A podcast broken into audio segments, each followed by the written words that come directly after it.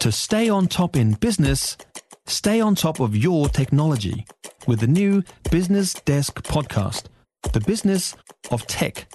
Listen on iHeartRadio or wherever you get your podcasts.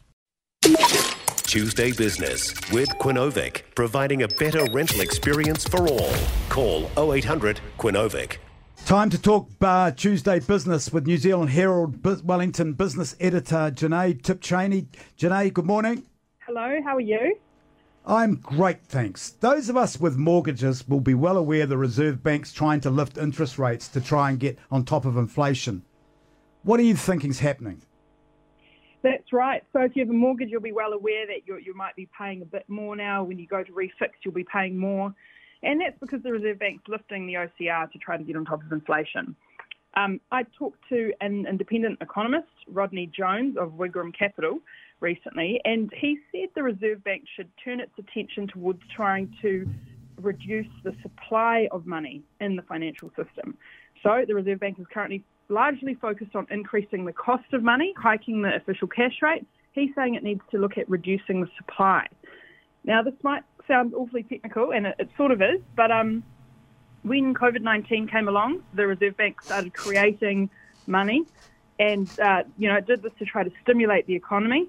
Now things are looking a bit better, and actually we have a lot of inflation. And, and Rodney Jones is saying, let's start pulling it out more quickly than it currently is.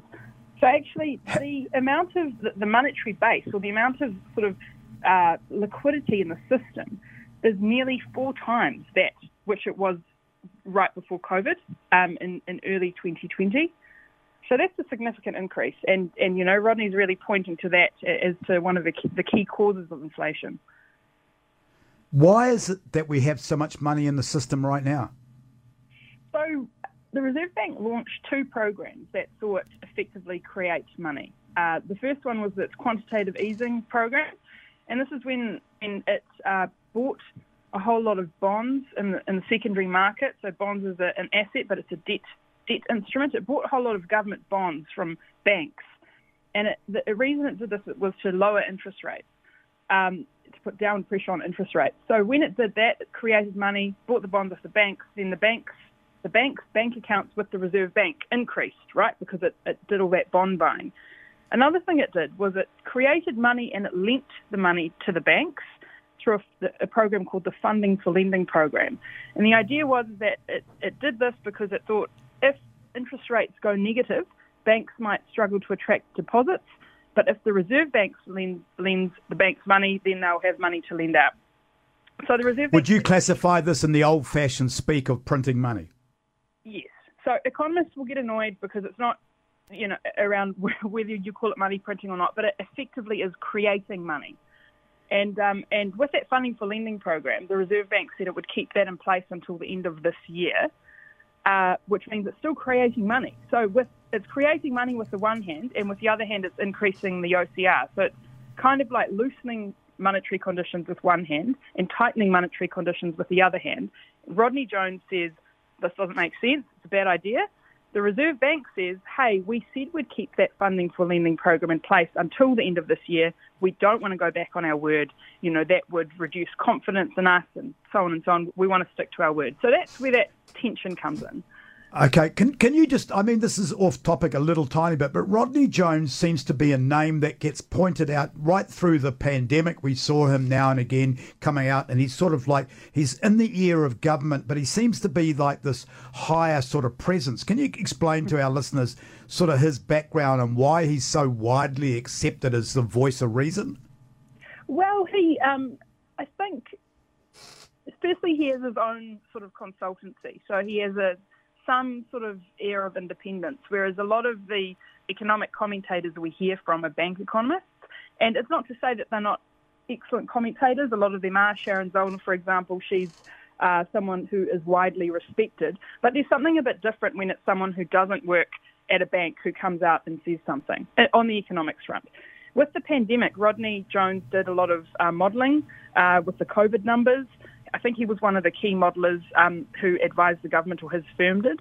Yes. Um, he also commentates a bit on issues around China. He's he spent some time in Singapore, so um, look, I don't know if he's sort of held to be the sort of higher power or if that's the way he's seen, but look, it's, it's just a different voice, really. And um, on this money printing topic, there are only so many people in New Zealand who really fully understand it and um, equipped to talk about it. So I talked to a range of people, and there'll be a lot of people who disagree with Rodney Jones's view, but um, it's an interesting view nonetheless. I, I, I still can't get round whether it, it, could work or not. Could you explain it to me in more simpler terms? What Rodney Jones believes is the way to get our interest rates down? Right. So he wants to get, we, we all want to get inflation down. If inflation goes down, we need interest rates to be a bit higher. We're trying to cool the economy, take the heat out of the economy. He thinks the Reserve Bank should A, stop that funding for lending program, stop creating money and lending it to banks. The Reserve Bank's going to stop doing that at the end of the year, but he's saying it needs to stop Do doing it now. that now. The other thing is with those um, the the quantitative easing, the, the bond buying that I mentioned earlier, uh, the Reserve Bank is going to try to get out of that program by selling the bonds. Um, Rodney Jones is saying, yep, sell the bonds, but do it faster. Do it now, do it faster. Um, the Reserve Bank needs to normalise its balance sheet. We need to normalise things and get it back to the equilibrium that they were at before the pandemic faster. Of course, there are, there are consequences of doing that, and we're talking, you know, we're talking bi- tens of billions of dollars here. So it's not, it's not just like a bit of tinkering.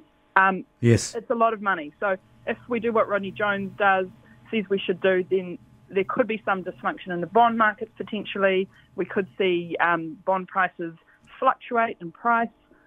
Um, so How will that affect? How will that affect our interest rates? So potentially, if we reduce the money supply, the Reserve Bank might not have to increase the official cash rate as aggressively as it is. I think Okay. everyone agrees that interest rates need to go up. It's just how aggressively they, they go up, um, which which is the thing in question. But I think the main thing is is just getting inflation under control. That's what Rodney Jones is worried about. That's what everyone's worried about. The question is how. What's the best way of doing that? I'm sorry, but I'm kind of worried about the interest rates as well. Yeah, well, fair enough. I mean, that's the thing, right? If you're paying your mortgage and those those monthly payments are just going up and up, that's it's concerning. But I guess the thing that we need to rem- remember is that interest rates are now going back to a more normal level. Like the levels that they were at over the past few years were kind of emergency lows. Massive pandemic comes along, but the sort of moves were made that wouldn't normally be made. So now they're sort of getting back to, I guess, a more normal level, if we even can remember what normal is or what it means. Wow. Well, it it is quite scary, isn't it?